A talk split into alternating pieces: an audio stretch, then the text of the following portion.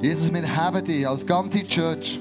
Wir loben und preisen dich, Jesus. Wir haben unsere Arme auf zu dir und wir wissen, du bist würdig, angebetet zu werden. Niemand anders als du. Ich danke dir, Jesus, für deine Größe, deine Güte, deine Barmherzigkeit, deine Gnade. Aber auch die Leidenschaft, die du hast für uns. Dass wir mit dir zu diesem Vater im Himmel kommen können, der uns bedingungslos liebt und der will, dass wir eine Beziehung zu ihm haben. In deinem Namen bete ich das, Jesus. Amen. Amen. Du darfst einen Moment Platz nehmen. Ich möchte euch mit in die neue Serie, die wir heute starten. Und diese Serie heisst 42 Tage für meine Freunde. Hey, stell dir vor, deine VIPs, deine Freunde, die Jesus noch nicht kennen, dass du dir 42 Tage lang dir Gedanken machst, Zeit nimmst, dich vorbereitest, ihnen Jesus näher zu bringen. Und stell dir vor, das wird passieren, dass deine Schulkollegen, vielleicht die Arbeitskollege oder Kollegin, vielleicht dein Vater, vielleicht deine Mutter, vielleicht sogar deine Großmutter, dein Großvater, vielleicht sogar der beste Freund oder die beste Freundin, du einst mit ihnen wirst im Himmel sein und du wirst mit ihr zusammen Jesus anbeten. Und die sagt dir, hey, danke dir, dass du mir nicht aufgegeben hast. Ich danke dir, dass du mir geglaubt hast. Ich danke dir, dass du für mich gebetet hast. Ich danke dir, dass du nicht einfach mehr schlagen, sondern dran geblieben bist. Denn dank dir habe ich Jesus kennengelernt. Dank dir habe ich ewiges Leben bekommen. Dank dir, weil Jesus, du mich zu Jesus geführt hast. Er hat mir das ewige Leben gegeben, logisch. Aber dank dem, dass du dich mir abgewendet hast, habe ich Jesus kennengelernt. Ist das? Und darum machen wir alle Jahre immer wieder so eine Serie, um uns Gedanken machen über Evangelisation, Gedanken machen, wie können wir Freunde für, für Gott gewinnen. Und ähm, das ist unser Herzschlag als ICF. Wir machen die Serie ganz bewusst auch vor dem Musical. Wir werden ja in ein paar Wochen unser Musical haben. Und vielleicht überlegst du dir jetzt schon gut, wer könnte ich für das Musical einladen? Wer von meinen Freunden, die Jesus noch nicht kennt, möchte und ich bete dafür, auch in den nächsten 42 Tagen, dass vielleicht ihre Celebration wie hier, aber das Musical, sie berührt werden von dem Gott im Himmel. Und du musst wissen, die Serie, die wir da miteinander haben, die ist nicht im ICF entstanden. Sondern diese Serie hat jemand anderes gemacht. Und diese Serie, 42 Tage für meine Freunde, ist bekannt in der Schweiz, ist bekannt in Deutschland. Und der, der diese Serie planet, designt, durchdenkt, gehalten hat, ist heute Abend da. So hat der Vater von dieser Serie ist heute Abend da und erzählt uns den ersten Teil von dieser sechsteiligen Serie. 42 Tage für meine Freunde. Geben wir dem Reto Belli einen herzlichen Applaus und stehen wir auf dazu. Auf der Bühne!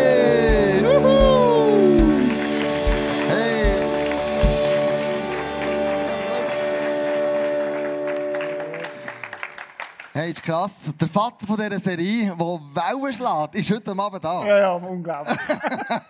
das ist wirklich beeindruckend. Ich habe von dir ganz viel gelernt, Reto. Du bist ein Pastor in Prismachille in Rapperswil mit ungefähr 1300 Leuten. Und ähm, du hast die Serie ins Leben gerufen. Und äh, warum eigentlich? Was ist da ganz Geschichte hinter dieser Serie? Ja, wo wir vor 22 Jahren nach Rappi gekommen sind, äh, damals als Praktikant angefangen, mein Kollege Röli Christen war schon dort, gewesen, ist die Kirche hat etwa 60 Gottesdienstbesucher gehabt. Vorwiegend überaltet, sie hat äh, eine Spaltung hinter sich gehabt, keine jungen Leute mehr gehabt und wir haben angefangen ganz, ganz weit vorne uns zu überlegen, was ist eigentlich der Auftrag, wo Jesus uns als Kirche gibt. Warum gibt es Kirchen überhaupt? Was, was hat er eigentlich vor mit dem? Und wir haben angefangen, Bibelstellen rauszusuchen die mit dem Auftrag zu tun haben. Wir haben die wenigen Leute, die noch da sind, vorwiegend Alte, haben gesagt, hey, für was gibt es uns? Das ist eine Frage, die ich euch auch stellen Für was gibt es eigentlich den ICF? Was ist eigentlich, was ist eigentlich der Kern, der Auftrag, den wir haben von Jesus her? Und dann sind wir darauf gekommen, dass Chile nicht ein Selbstzweck soll sein, sondern dass Chile soll sein ein Ort, wo Menschen Jesus kennenlernen. Hoffnung finden, wo, wo Leben verändert werden. Und dann haben wir angefangen, ähm, Sachen verändern. Wir haben angefangen, das Evangelium wieder zu verstehen. Was haben wir eigentlich in Jesus? Sind wir eigentlich begeistert von dem? Oder ist es eher eine Last oder etwas Schwieriges? Und ganz neu uns auseinandergesetzt, was ist eigentlich das Gute an dieser guten Nachricht? Und dann hat ein Prozess angefangen und wir haben angefangen zu überlegen, wie können wir unsere Menschen motivieren, unsere Kinder, dass, sie, dass es nicht nur einfach in der Theorie klar ist, sondern dass es wirklich passiert. Mhm. Und so haben wir überlegt, äh, Evangelisation ist ein, ein Fluchwort in vielen Gemeinden. Oder man hat das Bild von Evangelisation, ich muss mit jemandem reden, den ich nicht kenne und etwas tun, was ich nicht mag. Das ist die Definition von Evangelisation. Ich muss mit jemandem Wildfremden reden, den ich nicht kenne und muss dem etwas über den Schädel reinziehen, der gar nicht lustig ist. Und wir haben gesagt, das ist doch nicht Evangelisation. Das ist vielleicht ein kleiner Aspekt, wenn du auf jemanden Wildfremdes zugehst. Aber Evangelisation heisst, meine Freunde von dieser Hoffnung, die ich in meinem Herz weitergeben kann, von dieser Hoffnung, warum Jesus gekommen ist auf die Erde, von dem weiter zu erzählen. Und das ist nicht eine Drohbotschaft, sondern eine Frohbotschaft. Und wir haben gemerkt, unsere Vision war am Anfang, wo die Leute die Ersten zum Glauben gekommen sind, sind sie immer zu uns Pastoren gekommen und sind zum Glauben. Und ich habe gesagt, hey, wie wäre das, wenn das nicht mehr bei uns passieren würde, sondern bei den Leuten? Wenn es normal wird, dass Freunde Freunde mitbringen und die dort zum Glauben kommen. Wenn es normal wird, wenn die Jüngerschaft glaubt, wird durch Vorbilder, wenn es weitergeht. Und Gott hat es geschenkt, ihm alle Ehre und ganz viele gute Mitarbeiter, die wir hatten, dass ein Turnaround hat können zu von einer alten Kille zu einer progressiven Arbeit, wo regelmäßig Menschen zum Glauben kommen. Und das ist das Hauptwachstum von unserer Kirche bis heute, dass Menschen, die Jesus nicht kennen, junge, alte, egal welcher sexuellen Orientierung, egal welcher Nation, zum Glauben an Jesus finden. Und für das schlägt mein Herz und darum bin ich da. Hey, ich möchte die Bühne freigeben. Der Herzschlag von Jesus wirst du heute, heute mal bei uns erzählen. Was ist der? Wie sieht der aus? Wir sind gespannt. Du tust die Serie mhm. starten. Mhm. Ich danke vielmals, ja. dass du da bist. Ich bin so gespannt, was wird kommen. Vielleicht noch etwas in dieser Serie geht es nicht zuerst um Aktionen sondern es geht um dein Herz. Wir haben gemerkt, oder? Wenn das Herz den Herzschlag von Jesus hat, dann ist, was ich tue, eigentlich wie ein Erfolg davon. Und nicht etwas, wo ich mir künstlich antrainiere, sondern wenn der Herzschlag von Jesus ist, wo vom Himmel auf die Erde gekommen ist, um uns in eine Beziehung zu bringen zu Gott, dann passiert das nachher wie automatisch. Und darum setzt die Serie beim Herzen und nicht bei der Aktion. Wir sind gespannt. Danke viel, viel mal, Ja. Ja, ich freue mich bei euch zu sein heute Abend und ich kann euch sagen, ich habe fast, fast eine schlaflose Nacht gehabt, äh, wo ich wusste, dass ich da hinkomme, weil ich habe, eine Frage habe ich mir gestellt. Darf man im ICF predigen ohne Lederjacke? Oder ich, ich, ich mache das immer so, ich ein bisschen recherchieren und dann sehe ich den Leo Picker mit der Lederjacke und den Kleus mit der Lederjacke. Letzten Sonntag habe ich in meiner, in meiner Church gesagt, hey, ich bin nächsten Sonntag im ISF, hat man jemand eine Lederjacke? und etwa sechs, sieben Leute sind gekommen und gesagt, ja, ich habe da eine. Und ich habe gesagt, oh, das ist wieder Talar in der, in der evangelischen Kirche, ist die Lederjacke im ISF. Also danke, dass Sie mir trotzdem nehmen da heute Abend, äh, auch ohne Lederjacke. Ja, ich weiß nicht, wie du da bist heute Abend. Wieso bist du da heute Abend? Wieso bist du in den Gottesdienst gekommen, in die, in die Celebration? Vielleicht bist du ausgewohnt, vielleicht bist du gekommen, weil dich irgendeiner mitgeschleppt hat und du sagst, ja, am Kollegslieb gehe ich mal mit, dann äh, gibt er nachher Ruhe oder so. Vielleicht bist du da, weil du etwas erwartest von Gott. Und ich habe gedacht, am Anfang nochmal, lass uns nochmal einen Moment einfach still sein. Einen Moment runterfahren und Jesus wird Legitimation geben, dass er da für unser Leben hineinreden Okay? Lass uns einen Moment die Augen zumachen. Jesus, wir laden dich ein heute Abend. Es geht nicht um mich, es geht nicht um uns, es geht um dich. Und ich möchte dich einladen, Jesus, dass wir, wir dich einladen, dass du, wir darfst unsere, unsere Situationen hineinreden, unsere Herzen hineinreden. Ich möchte dich bitten, dass wir etwas von dir verstehen heute Abend, Jesus. Und wenn du das auch möchtest, dann sag Jesus jetzt, Jesus, ich bin parat, dass du mir kannst reinreden, Herr. Jesus, ich möchte dich bitten, dass du das übersetzt, was ich sage, dass es in Situationen hinein darf treffen und dass wir dürfen, dürfen von dir berührt sein heute Abend. Komm du durch deinen Heiligen Geist, Herr. Amen. Amen. Stell dir folgende Situation vor. Du stehst vor einem Hochhaus, wo brennt. Es brennt, du bist der Erste, der das entdeckt hat. Leute schauen aus dem Fenster, schreien, Hilfe, Hilfe. Und du hast ein Kübel Wasser. Und meine Frage ist, was machst du mit dem Kübel Wasser? Jetzt musst du wissen, hinter dir hast du eine Feuerwehrmannschaft, die schlaft. Und meine Frage ist, in welche Richtung rührst du den Kübel Wasser? Oder die Frage ist die Frage, die mich bewegt hat vor 22 Jahren, das ist die Frage, die mich bis heute bewegt. Ich nehme den Kübel und rühren hinter die Feuerwehrmannschaft, dass sie verwachen, weil ich glaube, dass wir zusammen als ganze Mannschaft viel mehr Kraft haben, den Brand zu retten, den Brand zu löschen, weil wir zusammen viel stärker sind. Und schaut, das ist das Bild, das ich habe, wo meine Leidenschaft ist, wo mein Herz ist, dass wir als Christen aufstehen können und neu entdecken, was Jesus wirklich will. Warum Jesus auf die Erde gekommen ist. Wir haben das Logo da und das ist Jesus im Zentrum vom Herzen. Das ist das, was einige oder vermutlich die meisten da innen schon erlebt haben. Sie haben Jesus aufgenommen, ihr Herz, haben erfahren, dass Jesus ihnen vergibt, dass er sie liebt. Und meine Frage ist, hat das Auswirkungen? Ist es irgendwo dazu, dort stehen bleiben oder ist es so, dass du im DNA, im Herzschlag von Jesus lebst, unterwegs bist? Oder wir haben heute Abend Celebration Kille, aber das Eigentliche passiert morgen Morgen. Als ich zum Glauben kam als Teenager, war an einer ähnlichen Veranstaltung wie da, 13, ganz überraschend eingeladen worden an so einen Anlass. Ich habe gecheckt, wenn Jesus mich liebt und wenn das stimmt, dass er mir persönlich vergibt und ich eine lebendige Beziehung zu Gott, dann möchte ich ihn kennenlernen. Ich bin auf die Knie gegangen mit meinem besten Freund, der mich mitgenommen hat dorthin. Der hat Jesus selber auch nicht kennt, aber hat mich trotzdem mitgenommen. Und, ich habe ihm gesagt, du kommst jetzt mit mir mit zu dem Leiter reden. Und wir sind reden und wir sind zusammen auf die Knie. Und ich habe Jesus mein Leben gegeben unter Tränen. Und als ich die Augen aufgemacht habe, habe ich gewusst, diese Botschaft, wenn das stimmt, was ich jetzt erlebt habe, dann darf ich es nicht für mich behalten. Dann muss es weitergehen. Dann, dann ist es so eine gute Botschaft, dass es weitergeht. Später habe ich dann entdeckt in der Bibel, paar Jahre später, als ich die Bibel mehr und mehr angefangen habe zu verstehen, habe ich entdeckt, im 1. Timotheus gibt es einen Vers, was heißt: Gott will, dass alle Menschen gerettet werden und zur Erkenntnis von der Wahrheit kommen. Oder wir haben in unserem Land etwa 3, 4, 5, 6 Prozent Christen, je nachdem, wie man zählt.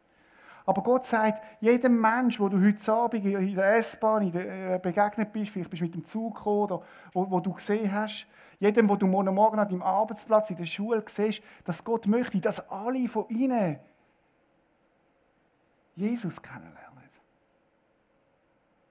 Oder Ali heißt Ali. Das ist der Nachbar nebenan. Das ist meine türkische Nachbarin im ersten Stock. Das ist die Single-Mutter im, im, dritten Stock oben. Das ist der neue Mann, der Mann, der neu eingezogen ist, der geschieden ist. Das sind meine zwei alten Nachbarinnen, die über 80 sind. Das ist dein Arbeitskollege, der morgen äh, neben dir schafft. Gott will, dass alle Menschen ihn kennenlernen. Meine Frage ist, schlägt dein Herz für das? Weil das Herz von Jesus schlägt für das. Darum ist er gekommen. Darum hat er den besten Platz auf dieser Erde verlassen, um auf die Erde zu kommen. Ich möchte heute Abend mit euch ähm, darüber nachdenken, wie kann dein Leben ansteckend werden. Und die ganze Serie geht es darum, wie können wir einen Lebensstil leben, der ansteckend ist.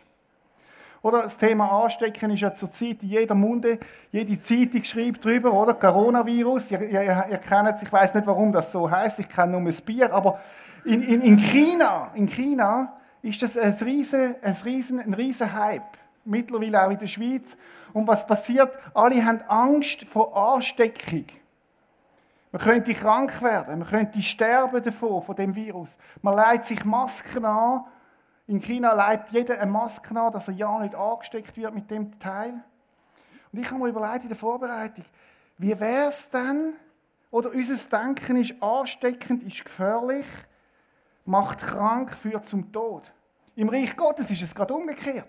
Anstecken ist das Beste, was da passieren kann, macht gesund, schenkt Leben.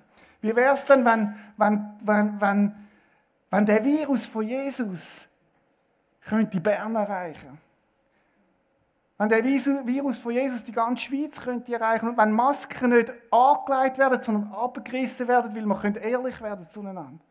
Wenn nicht Tod da ist, sondern Leben. Wenn nicht Hoffnungslosigkeit ist, sondern Hoffnung. Wenn nicht Trauer ist, sondern Freude.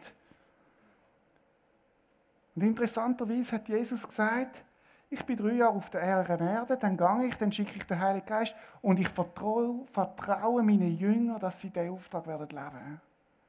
Wie die Diskussion im Himmel, wo ein Engel zu Jesus kam, und, also ist eine Geschichte, ist nicht, nicht in der Bibel, aber ist zu Jesus gekommen und hat gesagt, Jesus, Jesus, jetzt hast du den Auftrag den Menschen gegeben unten. Wie heisst denn dein Plan B? Und, und Jesus hat gesagt, ich habe keinen Plan B. Ich vertraue meinen Jüngern, dass sie in der Kraft vom Heiligen Geist das werden leben. Ich möchte euch heute Abend ein Prinzip lernen, ein geistliches Prinzip. Ich, ich bin jemand, der gut funktioniert mit Prinzipien, mit geistlichen Worten. Und das Prinzip ist nicht nur ein Prinzip, es ist unser Motto von unserer Kirche. Und ich glaube, es ist eine tiefe geistliche Wahrheit. Und die geistliche Wahrheit heißt beschenkt, um zu beschenken. Hm, beschenkt, um zu beschenken, tönt ein bisschen komisch noch. Oder was hat das auf sich? Gerade mal vor Anfang an, die Reihenfolge ist total wichtig. Wir sind zuerst immer Beschenkte von Gott, um nachher weiterzugehen. Und ich möchte dir heute Abend anhand von einer Geschichte zeigen, wie das Prinzip sich im Leben umsetzen lässt. Ich möchte dich mitnehmen in eine Geschichte im Alten Testament. Das Alte Testament ist ja, es gibt ja zwei Testamente, es gibt ein Altes Testament und ein Neues. Alte ist älter und das Neue ist neuer. Und interessant ist vom Alten Testament ist wie ein Bilderbuch. Oder da haben wir ganz viele schöne Geschichten, wo geistliche Worte illustrieren vom Neuen Testament. Also kannst du kannst, kannst jenste Geschichten im Alten Testament und es ist eine Illustration für geistliche Worte im Neuen Testament. Daneben ist ein Geschichtsbuch mit historischen Fakten. Und ich möchte die mitnehmen in eine Geschichte.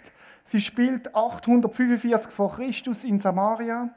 Die Stadt Samaria ist belagert vom König Ben-Hadad und seinen Kriegern. Jetzt damals hat man Städte gebaut, meistens leicht erhöht, hat den Mauer drumherum gebaut, das ist der Schutz gewesen, dass man nicht hat können einfach überwältigt werden und man hat die Türen zugemacht, die Tore, das kennen wir noch, die, die, die, die, die Städte, wo, wo, wo, wo Mauern können, dann hat man die Tore zugemacht und hat einfach gewartet, bis der Find wieder abzieht. Jetzt die Taktik vom König Ben Hadad und seinen Krieger ist eine andere Sie haben gesagt, wir haben den längeren Atem. Wir machen den Wald drumherum, setzen alle unsere Soldaten um die Stadt herum und wir warten. Erstens sind wir stärker, zweitens haben wir Zugang zu allen Nahrungsmitteln und wir warten einfach, bis die ausgehungert sind in dieser Stadt. Irgendwann, irgendwann geht es nicht mehr weiter. Übrigens in Syrien, gerade kürzlich auch passiert, ich glaube letztes oder vorletztes Jahr. Alte Taktik. Und sie haben gewartet. Und sie haben gewartet. Und in der Stadt ist der Food immer weniger geworden. Die Bibel beschreibt detailliert, was passiert ist in dieser Stadt. Sie haben, in dieser Stadt haben sie Taubenmist gehandelt. Eine Handvoll Taubenmist, ich habe es aufgeschrieben, für 200 Franken. Oder heute kannst du das als Delikatesse im Globus verkaufen, aber damals, ich meine, Taubenmist, sorry. 200 Stutz für eine Handvoll Taubenmist. 350 Franken für einen Eselskopf. Ich weiß nicht, was am Eselskopf noch essen kannst, irgendwie ein Salamirädchen oder irgend so etwas. Aber musst du dir das mal vorstellen? Und die Stadt ist nicht nur, hat nicht nur einen äußerlichen Hunger gehabt, sondern viel schlimmer ist noch sie sind auch innerlich kaputt gewesen. Das heisst, dass wir in dieser Stadt Mütter miteinander diskutiert haben und geredet haben, welches Kind das man zuerst isst. Musst du das mal geschwind auf der Zunge also besser nicht auf der Zunge, musst du das mal geschwind vorstellen. Ich meine, wie schrecklich ist das denn? Da werden Kinder geopfert, damit es den Eltern gut geht, damit die Eltern können überleben können. Kleiner Exkurs. In Deutschland habe ich gerade vor zwei, vor drei Wochen gehört, wenn du ein Steinkopfadler-Ei findest, Steinkopfadler, wunderbarer Vogel, seltener Vogel, wenn du das Ei findest und willentlich kaputt machst, zahlst du einen Buß von 50.000 Euro. Wenn du in der Schweiz und Deutschland ein Kind abtreibst, wirst du vom Staat unterstützt. Oder von der Versicherung. Wie schräg ist das denn? Irgendetwas stimmt doch nicht mehr. Und ich habe gedacht, damals, die Stadt ist eigentlich auch ein Bild für das, was bei uns los ist. Und ich meine das jetzt nicht moralisch und sage die Bösen aus. Ich, ich, ich könnte auch über mein Herz reden heute Abend wo du merkst, irgendetwas stimmt nicht mehr. Irgendwie sind die Werte verrutscht. Irgendwie ist es nicht mehr, nicht mehr wirklich gut. Und das ist der Zustand dieser Stadt. Haben das Bild? Die Stadt, drumherum die Krieger. Hunger ist immer größer geworden. Und dann berichtet uns die Bibel, dass von dieser Stadt aus vier Typen gelebt haben, die sind richtig ansteckend gewesen. Ich meine, die haben richtig, richtig krank. Lepra-Pest, Coronavirus, ich weiß nicht, was sie hatten, aber sie sind richtig ansteckend gewesen. Und ich meine, wenn du ansteckend bist, was hat man gemacht damals? Man hat die Leute, man hat gewusst, man muss sie isolieren, man hat sie irgendwo vor die Stadt raus da. Im Mittelalter hat man denen Siechen gesagt. Dann sind die Siechenhäuser entstanden und darum sagt man heute noch, du blöde Siech. Das kommt von dort her. Die sind da draußen und in Friedenszeiten hat die Verwandtschaft denen Essen angestellt, sind wieder weg, sie sind das Essen holen und sie haben isoliert dort draußen gelebt. Nur, wenn die Stadt Hunger hat, denkt niemand mehr an die vier Aussetzungen da draußen. Und die vier Aussetzungen sind in eine Diskussion gekommen und sie haben gesagt, was machen wir? Wir sterben. Wir kommen keine Nahrungsmittel, wir sind Aussetzung, wir haben keine Hoffnung, keine Perspektive. Kannst du dir mal vorstellen, wie es so einem Mensch geht, in so einem Zustand? Ich meine, wenn du innerlich mal drin versetzt du hast keine Perspektive. Du hast keine Hoffnung, du bist im Stich gelassen, du bist niemand, du hast keine Identität. Du fragst dich vielleicht, was habe ich gemacht, dass Gott mich so straft. So ist es denen gegangen. Und sie haben diskutiert, was sollen wir machen. Und dann hat der eine die glorreiche Idee gehabt, weißt du was?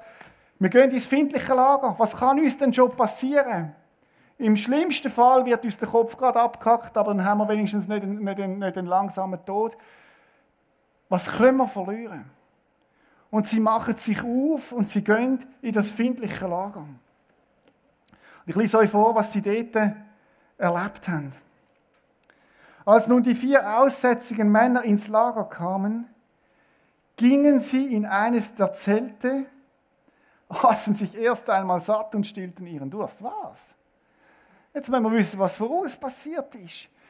Die Krieger haben gehört, der Huf, wo poldert, die haben gehört, da kommt ein Sturm und sie haben Angst bekommen und haben gedacht, jetzt kommt, haben die irgendwie, weiß ich, äh, äh, eine Armee organisiert, befreundete Armee und die kommen und die haben Angst bekommen, die, ganz, die ganzen Finde sind weg, fluchtartig haben sie ihr Ding verloren.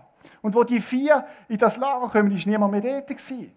Und wenn du flüchtest, dann lässt du alles zurück was nicht gerade brauchst, was nicht gerade anhast. Und genau so ist es gewesen. Als die vier aussätzigen Männer ins Lager kamen, gingen sie in eines der Zelte. Was haben sie gemacht? Aßen sich erst einmal satt und stillten ihren Durst. Dann rafften sie alles an Silber, Gold und Kleider zusammen, was sie dort im Zelt finden konnte, und versteckten die Schätze außerhalb des Lagers. Schnell eilten sie zurück, gingen in das nächste Zelt und nahmen auch von dort alles mit, was sie an Kostbarem finden konnten, um es in ihr Versteck zu bringen. Weißt du, was haben die gemacht? Die haben sich Trenzen vollgeschlagen. Oder wenn du mit Hunger dorthin kommst, dann nimmst du, was du findest. Und sie haben alles gefunden. Gold, Silber, sie haben Kraft, sie haben ihre, ihre Kiste genommen, haben alle ihre Schätze, die sie gefunden haben, da drin, da war Gold, da war alles voll und sie haben sich geholt und dann ins nächste Zelt, das nächste geholt, dann haben sie wieder irgendwie ein Schnitzel gebrötelt, nämlich gegessen, die nächsten Ananasfrüchte, alles haben sie genommen. Und plötzlich sind sie vier die reichsten von allen. Plötzlich haben die vier alles gehabt. Das, was ihnen vorne, wo sie niemand waren, von einem Moment auf den anderen sind sie die reichsten Leute in dieser Region. Ich habe gesagt, die Bibel ist ein Bilderbuch, das Alte Testament ist ein Bilderbuch, ist eine Geschichte. Und meine Frage ist, wer bist du in dieser Geschichte? Ich glaube, du und ich, wir sind die vier Aussetzungen. Du und ich sind Menschen, die Hunger haben nach echtem Leben. Wir haben nicht Hunger, vielleicht nicht nach Food, da haben wir ja in der Schweiz alles, aber ich beobachte, dass wir Menschen sind, die Hunger haben nach Liebe. Der Freud, der Adler und der Jung, die großen Psychologen sagen, der Mensch hat Hunger nach Freude, nach Liebe und nach Anerkennung. Ich habe einen Freund, der war lange Zeit UBS Investmentbanker gewesen. Und er hat mir gesagt, als er frisch, als er noch nicht frisch war, sein Porsche vor uns vor der Kille parkiert und ich habe gedacht, welcher Double hat jetzt wieder da parkiert. Nachher ist ein Gottesdienst, ich habe Jesus kennengelernt und hat mir gesagt, Reto, was kommt nach der Rolex? Was kommt nach dem Porsche? Was kommt nach der Ferien in Hawaii? Was kommt, was ist das Nächste? Ich glaube, wir Menschen in der Schweiz haben alles, aber uns fehlt das Entscheidende. Wir sind hungrig. Hungrig nach Anerkennung, hungrig nach Liebe, hungrig nach, nach dem, was, was wir brauchen im Tiefsten. Ich möchte dich fragen heute Abend, welche Farbe hat dein Hunger? Früher noch der Kleusel, wo wir noch jung sind, hat es eine Rivella-Werbung gegeben. Welche Farbe hat dein Durst? Rivella blau, rot, gelb, grün. Die Frage ist nicht, ob du Hunger hast. Die Frage ist, nach was hast du Hunger? Und ich glaube, dass jedem von uns in ein Chip ist, der Hunger hat, der auf dieser Erde nicht gestillt werden kann. Ich kenne Männer, die denken, die Karriere ist es und sie gehen Schritt für Schritt auf, um sich am Schluss Leben zu nehmen, weil sie merken, es ist doch nicht gewesen. Du denkst vielleicht, wenn ich die richtige Frau habe, dann. Wenn ich den richtigen Job habe, dann. Wenn ich einen Tesla fahre, dann. Wenn ich eine eigene Kille habe, dann. Kennst du den Hunger? Jesus sagt etwas Interessantes. Er sagt, ich bin das Brot des Lebens. Und er sagt, wer zu mir kommt, wird niemals wieder Hunger haben. Und ich bin, wer von mir trinkt, wird kein Durst mehr. Er sagt, ich bin der, der dir das geben kann, was du brauchst. Die Frage ist, ob du deinen Zustand vom Hunger schon erkannt hast oder ob du noch irgendwo suchst und suchst. Und die Frage ist, was gibt dir denn Jesus? Was ist denn in dem empfindlichen Lager? Ja, vielleicht bist ja du heute Abend da und denkst, jetzt komme ich in den ICF, das ist für mich so Findesgebiet, findliches Lager, komische, komische Menschen. Dann merkst du, die sind alle normal. Aber vielleicht ist es so wie eine Überwindung gewesen, wo du sagst, ich bin das findliche Lager, okay, ich gehe mal mit heute Abend, ich schaue mir das mal an. So wie die vier Aussetzungen und die drei sind und plötzlich merkst, hey, da ist etwas, da ist etwas Wahres, da ist etwas um. Und was findest denn du, wenn du zu Jesus kommst? Ich habe ein paar Sachen mitgebracht, oder? Was du bei Jesus überkommst, bei Gott überkommst, ist Identität. Ja, ich weiß doch, wer ich bin. Ich sage dir, wo wir Menschen im Westen unsere Identität festmachen, ich bin, was ich leiste. Kennst du das? Ich bin, was ich leiste. Morgen Morgen geht es los. Wenn du gut bist, wirst du befördert. Wenn du schlecht bist, bist du nicht befördert. Wenn du gut bist, hast du eine gute Note. Wenn du schlecht bist, hast du keine gute Note. Wirst du nicht geehrt. Ich bin, was ich leiste. Das Zweite ist, ich bin, was ich besitze. Oder wir kategorieren so, der hat das Auto, der hat das Haus, der hat den Besitz, der kann diese Ferien machen. Und das Dritte ist, wo unsere Identität oft festgemacht wird, ich bin das, was andere von mir denken. Leute, da bin ich nicht fertig. Ich habe was denkt, was, was denkt das ICF, wenn ich da von Rapperswil, vom Kinderzoo, da hinkomme? Ja. Und du merkst, wie das tief, tief in uns ist. Und Jesus sagt, weißt du was, ich gebe dir Identität. Das ist in meiner Schatzkiste. Identität, die unabhängig ist von Menschen. Identität, die sagt, du bist kostbar. Du bist mein geliebtes Kind. Unabhängig von dem, was du leistest was du besitzt, was du tust. Ich habe meine Kinder jahrelang ins Bett begleitet Abend und ich habe ihnen zwei Fragen gestellt. Die eine Frage war, wie geht es deinem Herz? Und die zweite Frage, oder nicht Frage, Aussage, die ich gemacht habe, war, mein Sohn ist da, der Cecilia, ich habe ihm gesagt, Cecilia, ich will, dass du weißt, dass ich dich liebe. Egal, was du tust. Und egal, was du nicht tust. Ich liebe dich.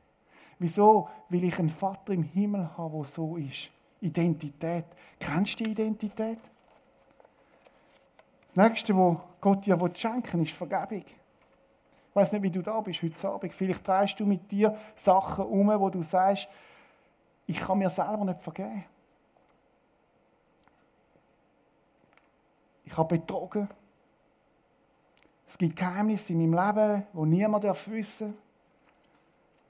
Oder wie froh sind wir, haben sie das Gerät noch nicht erfunden, wo ich könnte lesen und sagen, ah, von dir können wir jetzt mal mal schauen, was in deinem Herz alles vorgegangen ist und von dir mal all deine sexuellen Gedanken in den letzten 24 Stunden. Okay, ja, spannend. Hä? Aber vielleicht sind sie auch Sachen, die wirklich tief sitzen. Und ich habe gemerkt, in der Begleitung von Menschen, von alten und jungen Menschen, das Schwierigste ist, sich selber zu vergeben. Wo ein Anklagen da ist, wo, wo, wo, wo da ist. Und jetzt kommt der Jesus und sagt, weißt du was? ich bin für dich gestorben, weil ich gezahlt habe für das und ich vergib dir. Und vergeben heisst bei mir im Fall, ich nehme es und rühre es ins tiefste Meer und dort steht Fischen verboten. Weil ich es gezahlt habe. Was steckt denn noch in dieser Kiste rein? Das ist Trost. Ich war vor 20 Jahren am Grab von meiner kleinen Tochter, der Selina. Selina heißt Himmel, sie ist uns gestorben im sechsten Monat im Buch. Dann stehst du vor dem Grab von deinem eigenen Kind, Cecilio, zweijährig, daneben gelegen. Und du bist untröstlich. Und ich habe in dem Moment erlebt, wie Gott zu mir gekommen ist und gesagt hat, Rita, ich zeige dir ein Bild, deine kleine Tochter steht im Himmel und wenn du mal in den Himmel kommst, wartet sie an der Tür und wird dir den Himmel zeigen. Und Gott hat angefangen, einen Prozess von der Trauer und auch von der Heilung, vom Trösten, nicht von heute auf morgen. Es braucht Zeit. Aber wohin gehst du, wenn du Trost brauchst? Oder wo Menschen kommen und sagen, ja, weißt, Gott mutet dir nur zu, du kannst das schon aushalten. Ja, super. Wo gehst du hin, wenn du Trost brauchst? Ich könnte weitermachen, ich habe noch ganze Reihe von Zetteln. Annahme. Gott schenkt dir Liebe, Liebe. Wo du weißt, ich bin wertvoll. Heute Morgen war eine Frau da, die wo, wo, wo nachher gekommen ist und hat gesagt, ich, bin, ich habe nur versagt. Und ich habe gesagt, du bist wertvoll. So wertvoll, dass Jesus für dich als Kreuz ist, weil er dich liebt. Meine Frage, brauchst du das? Kennst du den Gott, der dir das möchte geben? Erster Punkt, lass dich beschenken von Jesus. Wenn du neu da bist, dann ist das vielleicht heute Abend dein, dein Punkt, dass du zu Jesus kommst und sagst, hey Jesus, ich kenne dich nicht, aber ich kenne den Hunger, ich kenne den Durst nach Liebe, nach Anerkennung. Ich brauche Vergebung. Aber weißt du was? Das ist nicht etwas, das nur einmal sein soll in deinem Leben und dann ist es das ist es bei meiner Entscheidung für Jesus und jetzt lebe ich Vollgas weiter. Nein, nein, das ist ein Lebensstil. Dass wir zu Jesus kommen, immer wieder neu und uns von ihm dienen lassen. Weißt du, was Jesus zum Petrus sagt, wo sie zusammen sind und er wäscht allen die Füße und der Petrus sagt, hey, nein, Jesus, also wann dann diene ich dir? Weißt du, was Jesus ihm sagt? Wenn du dir nicht von mir dienen lässt, wenn du mich nicht an deine Füße anlässt, wo stinkt dazwischen, dann kannst du nicht mein Jünger sein.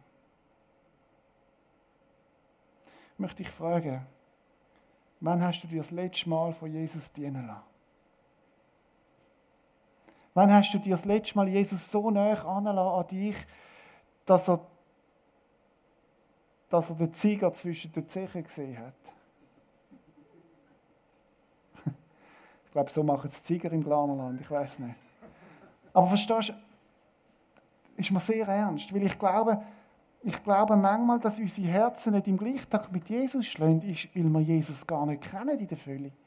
Weil wir Jesus gar nicht als der wahrnehmen, der uns täglich möchte dienen. Ich bin über, im Januar an einer Konferenz, einer großen Konferenz mit über 12.000 Leuten. Da haben zwei Frauen Worship gemacht. Unglaublich stark. Und der Leiter, der die Konferenz geleitet hat, gesagt, wisst ihr, was die Frauen auszeichnet, ist nicht, dass sie vor 12.000 Leuten Jesus arbeitet, sondern über Jahre lang haben sie Zeit mit Jesus verbracht, wenn auch nur vier Leute da sind zum Arbeiten. Und ich habe gedacht, Jesus, nicht, Achtung, nicht, dass du das machen musst. Aber könnte es denn sein, dass der beste Ort in deinem Leben ist, mit Jesus Zeit verbringen? Wie werden das, wenn Jesus sagt, hey, ich warte darauf, dass du dass, du, dass wir exklusiv Zeit zusammen haben. Ich möchte dich fragen, wann bist du das letzte Mal allein mit Jesus zusammen gewesen und hast ihm dein Herz ausgeschüttet? Und zwar nicht nur das, was super läuft, sondern auch das, was schwierig ist. Und Jesus hat gesagt, hey, und ich, ich will dir dienen. Was brauchst du? Ich möchte mit dir reden, ich möchte, möchte dich einweihen in die Geheimnisse, die ich habe. Ich sage so ganz ehrlich, ich, ich finde es cool, heute Abend auf der Bühne zu sein. Aber wisst ihr, was mein bester Punkt ist? Ist meine Vorbereitung, wenn ich allein bin mit Jesus. Ehrlich. Ehrlich. Am Freitagabend hatte ich einen Abend, ich allein mit Jesus. Und wir haben es auch gut zusammen. Und ich habe eine Sehnsucht noch mehr nach dem Jesus. Aber Leute, die Geschichte ist nicht fertig. Die Geschichte geht noch weiter und ich möchte euch zeigen, wie die Geschichte weitergeht. Wir lesen weiter, gerade einen Vers später, 2. Könige. Was ist dann passiert? Doch dann sagten sie zueinander, eigentlich ist es nicht recht, was wir hier tun. Heute ist ein Freudentag, oder? Die haben gesagt, hey, ein Freudentag, wir haben all das gefunden. Es ist ein Freudentag, wenn wir zu Jesus kommen. Wir haben eine so gute Nachricht für die Leute in der Stadt und behalten sie für uns.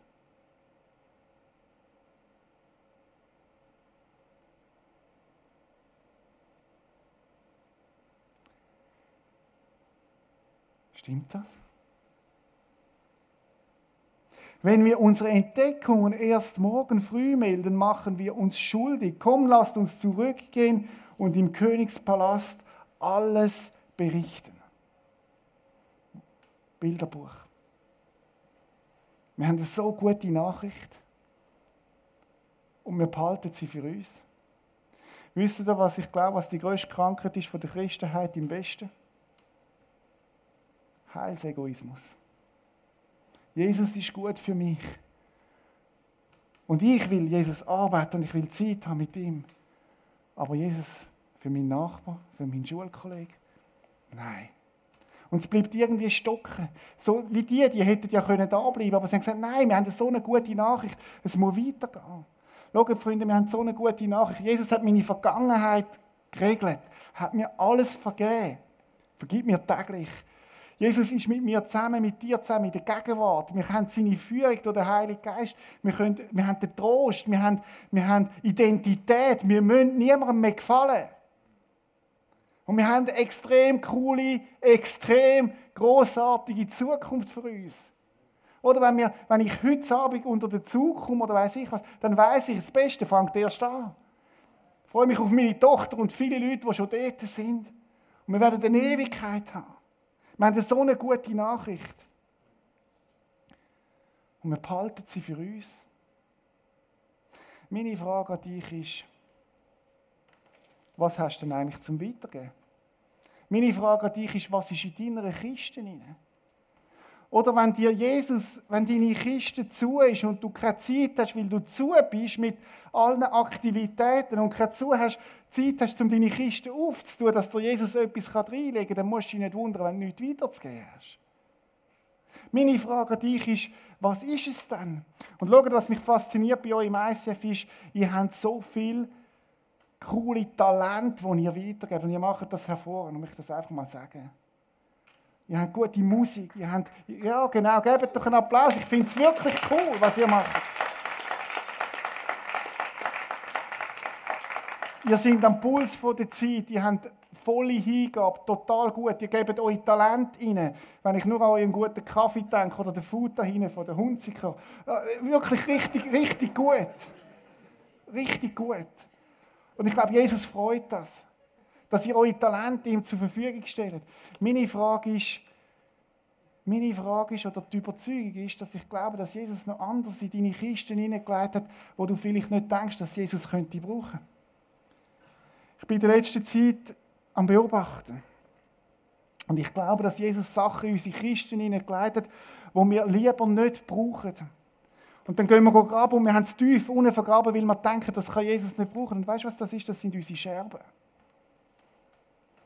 Und unsere Scherben sind in unseren Kisten und es ist Scham erfüllt, weil es ja unsere Schwächen sind über das, was in unserem Leben zerbrochen ist, was in unserem Leben nicht gut gelungen ist. Und wir denken, Jesus, okay, meine Talente kannst du haben, meine Stärken kannst du haben, aber bitte nicht meine Schwächen. Bitte nicht meine Schwächen. Bitte nicht das, was zerbrochen ist. Bitte nicht das, wo ich, wo ich es nicht bringen kann, wo ich, wo ich selber nicht eine Stärke habe dazu. Ich bin seit Jahren unterwegs mit Jesus, über 30 Jahre. Ich habe viele Menschen dürfen persönlich zu Jesus führen. Und das ist meine Leidenschaft und sie wird weitergehen. So hoffe ich, Gott ist gnädig bis an mein Lebensende. Für das lebe ich. Das ist meine Leidenschaft. Aber ich habe etwas entdeckt in den letzten Jahren, dass Jesus zu mir gesagt hat und darüber aus, dass er sagt, hey, Reda, ich möchte nicht nur deine Goldstücke brauchen für mein Reich, sondern ich möchte dir die mit die stärkste Waffe geben in dem Ganzen. Und das sind deine Scherben. Was, Jesus? Meine Scherben? Das, was zerbrochen ist in meinem Leben, kannst du das brauchen? Viel lieber verstecke ich es und sage, Jesus, ich möchte, nein, bitte, du kannst, kannst das Gute haben, aber das noch nicht, doch nicht das. Ich habe in den letzten Monaten Beobachtungen gemacht und ich glaube, es ist eine Botschaft, die Gott mir gegeben hat, wo er mich zur Nacht geweckt hat und gesagt sag am ICF Bern, sag ihnen das. Es ist nicht nur eine Botschaft für dich selber, auch für sie. Dass Gott sagt, hey, ich möchte deine Scherben brauchen und ich möchte dir zeigen, was ich meine damit. Wir haben das Wochenende gehabt, wo wir Menschen haben, haben äh, von Jesus weitergesagt und, und wir haben in das Wochenende rein und ich habe zuerst mein Team noch zusammen gehabt, ich habe eine scheiß Woche gehabt, wirklich schwierig. Ich habe, habe, habe Leute gehabt, die mich nicht verstanden haben und die mich, ja, die mich angegriffen haben. Manchmal hast du das als Leiter, wo die Einsamkeit des Leiters, die du nur mit Jesus kannst lösen Und ich bin in das Team hineingekommen und ich habe gesagt, Leute, ich, ich weiß nicht, wie ich durchkomme. Es ist, ich weiß nicht, was ich weiterzugeben an diesem Wochenende. Jetzt kommen 40, 45 Menschen, die Jesus nicht kennen und ich habe nichts zu geben. Lass uns unsere Zeit bei Jesus. Ich, ich, ich muss zuerst mich beschenken lassen. Und dann ist der Nächste gekommen von meinem Team, alles gute Leute, top ausgebildet, sagt, in meiner Ehe läuft es scheiße. Und die ganze Woche gestritten. Und die Nächste und sagt, der Nächste und sagt, hey, meine Kinder, ich, meine Kinder, sie, sie, ganz schwierige Umstände, sie, sie laufen weg von Jesus und so weiter. Dann kommt eine junge Frau und sagt, ich weiß nicht warum. Ich möchte euch heute Abend sagen, das erste Mal öffentlich, dass ich missbraucht worden bin.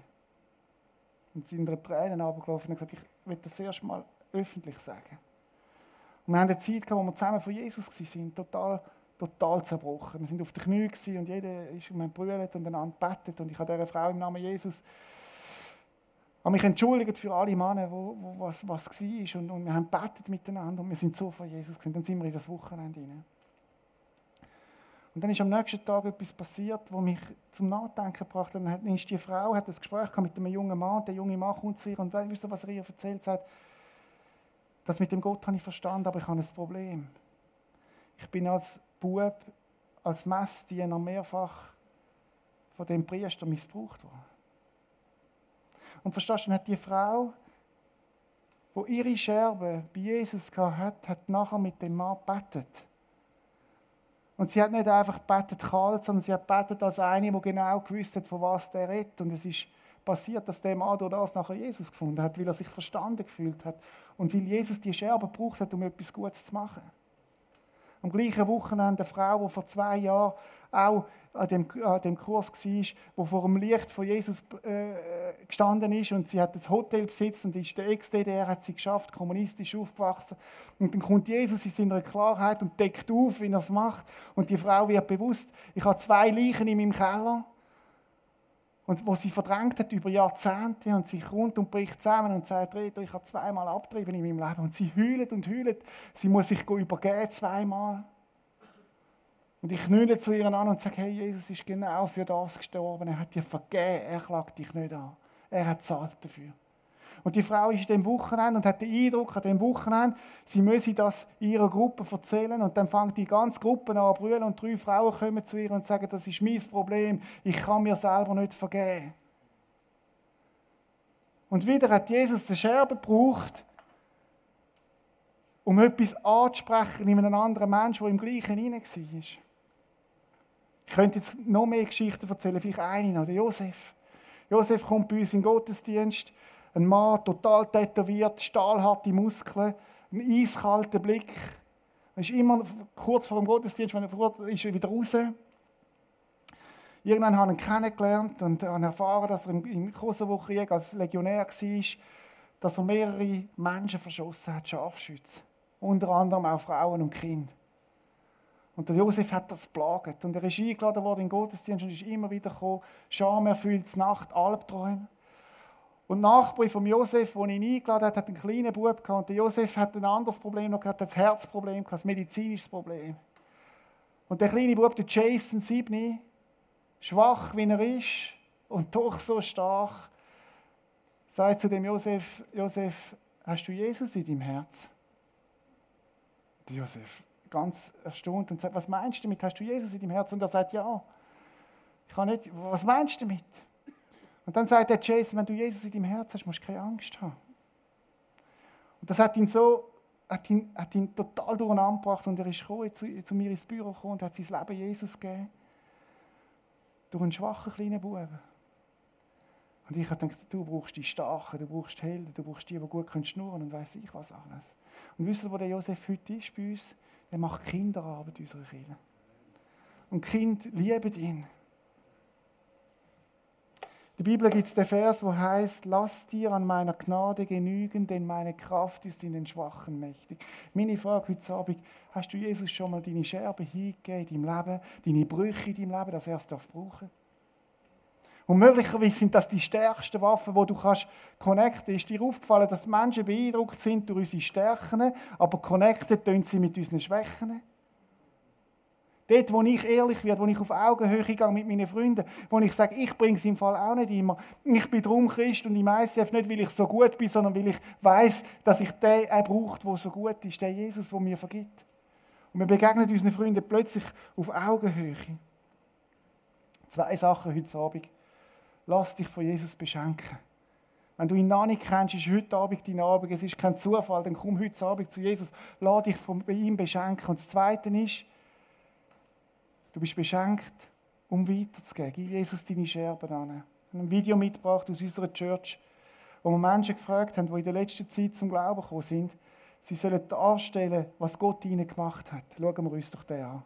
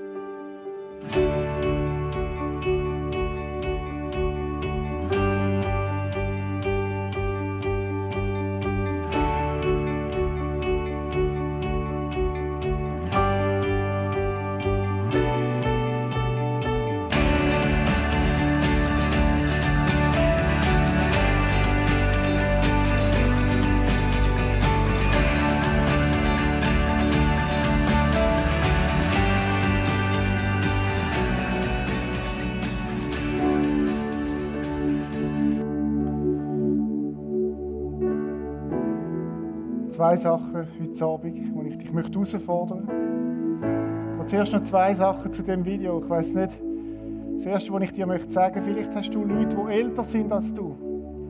Deine Eltern, deine Großeltern, und du denkst, ja, da ist der Zug doch abgefahren, dass die Jesus kennenlernen. Und ich sage dir, das ist eine Lüge.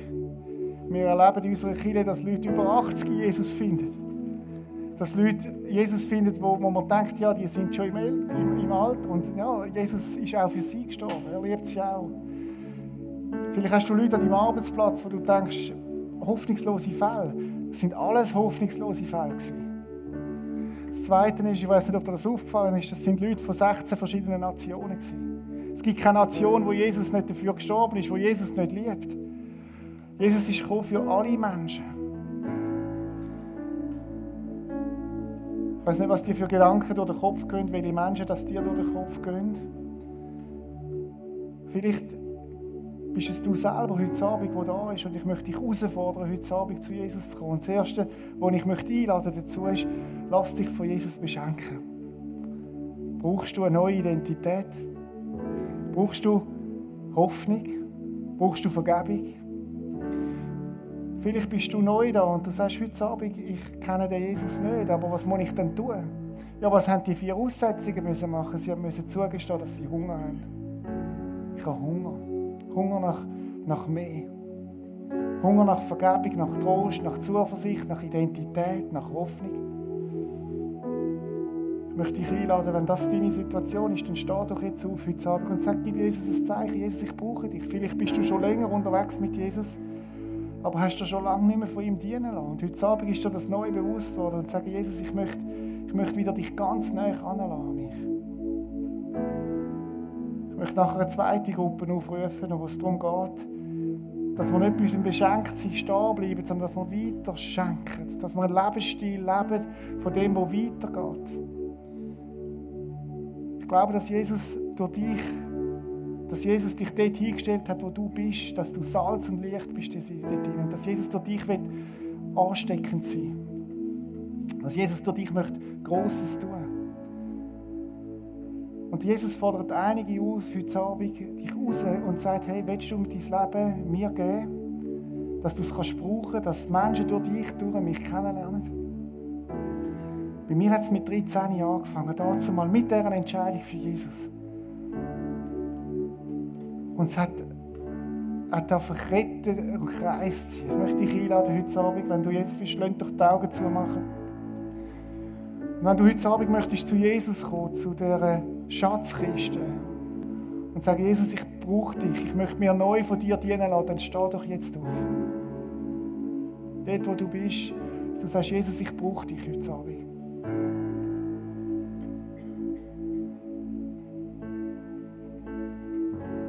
Vielleicht kennst du Jesus noch nicht und du bist mitgeschleckt worden dahin und du sagst, Jesus, es ist mir alles noch ein bisschen suspekt, ich fühle mich so wie die, die Aussetzungen. Aber wenn das stimmt, Jesus, mit dir, dann möchte ich dich erleben. Und wenn das deine Situation ist, dann steh auf und sag, gib Jesus ein Zeichen, dass du sagst, jawohl, Jesus, ich möchte dich kennenlernen.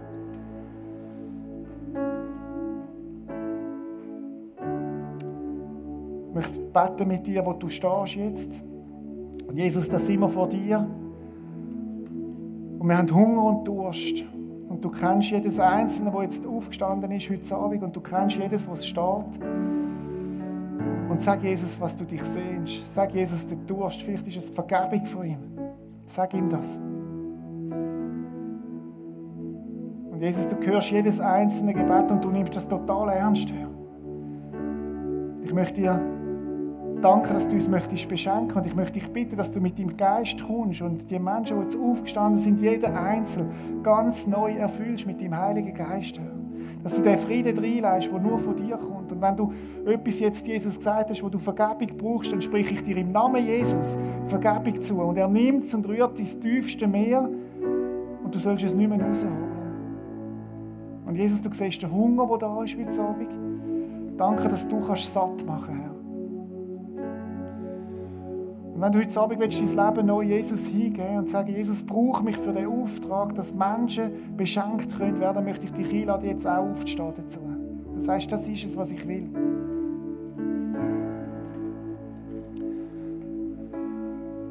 Ich möchte dich einladen, deine Hände aufzutun und ich möchte etwas machen. Das ist ja auch nicht geplant, aber ich glaube, es ist dran. Ich möchte beten heute um Gaben von der Evangelisation für die Kirche. Mach die Hände auf und sag, Jesus, da bin ich und ich will mein Leben dir hingeben, dass es du kannst brauchen, dass die Menschen in meinem Umfeld dich kennenlernen. Und Jesus, du sagst, man soll uns ausstrecken nach deinen Gaben und ich bete um Gaben von der Evangelisation für den ICF Bern, Jesus, dass du kommst in deiner Kraft und dass du begabst, wo es Licht fällt, Jesus. Dass du eine Feinfühligkeit in uns hineinlegst, wo die Menschen nicht, nicht eine Drohbotschaft weitergibt, sondern wo Liebe unsere stärkste Waffe ist und wo wir Menschen können zu dir hin lieben, Jesus. Danke, dass du befähigst, jetzt in diesen Minuten und dass deine Gabe von der Evangelisation ausgüsst ist über unserem Land und über dem ICF Bern, Jesus. Und dass wir dürfen sehen, wie in den nächsten Wochen und Monaten und Jahren Menschen durch, durch uns da rein zum Glauben kommen, wo wir denken, das wäre nie möglich gewesen. Und ich möchte euch sagen, es ist möglich. Ich habe die unmöglichsten Fälle kennengelernt, wo Jesus reingekommen ist und wo heute Jesus nachfolgt. Und es ist auch da möglich. Und ich segne euch mit dieser Gabe und mit dieser Leidenschaft, aber vor allem auch mit der Liebe und der Sanftmut.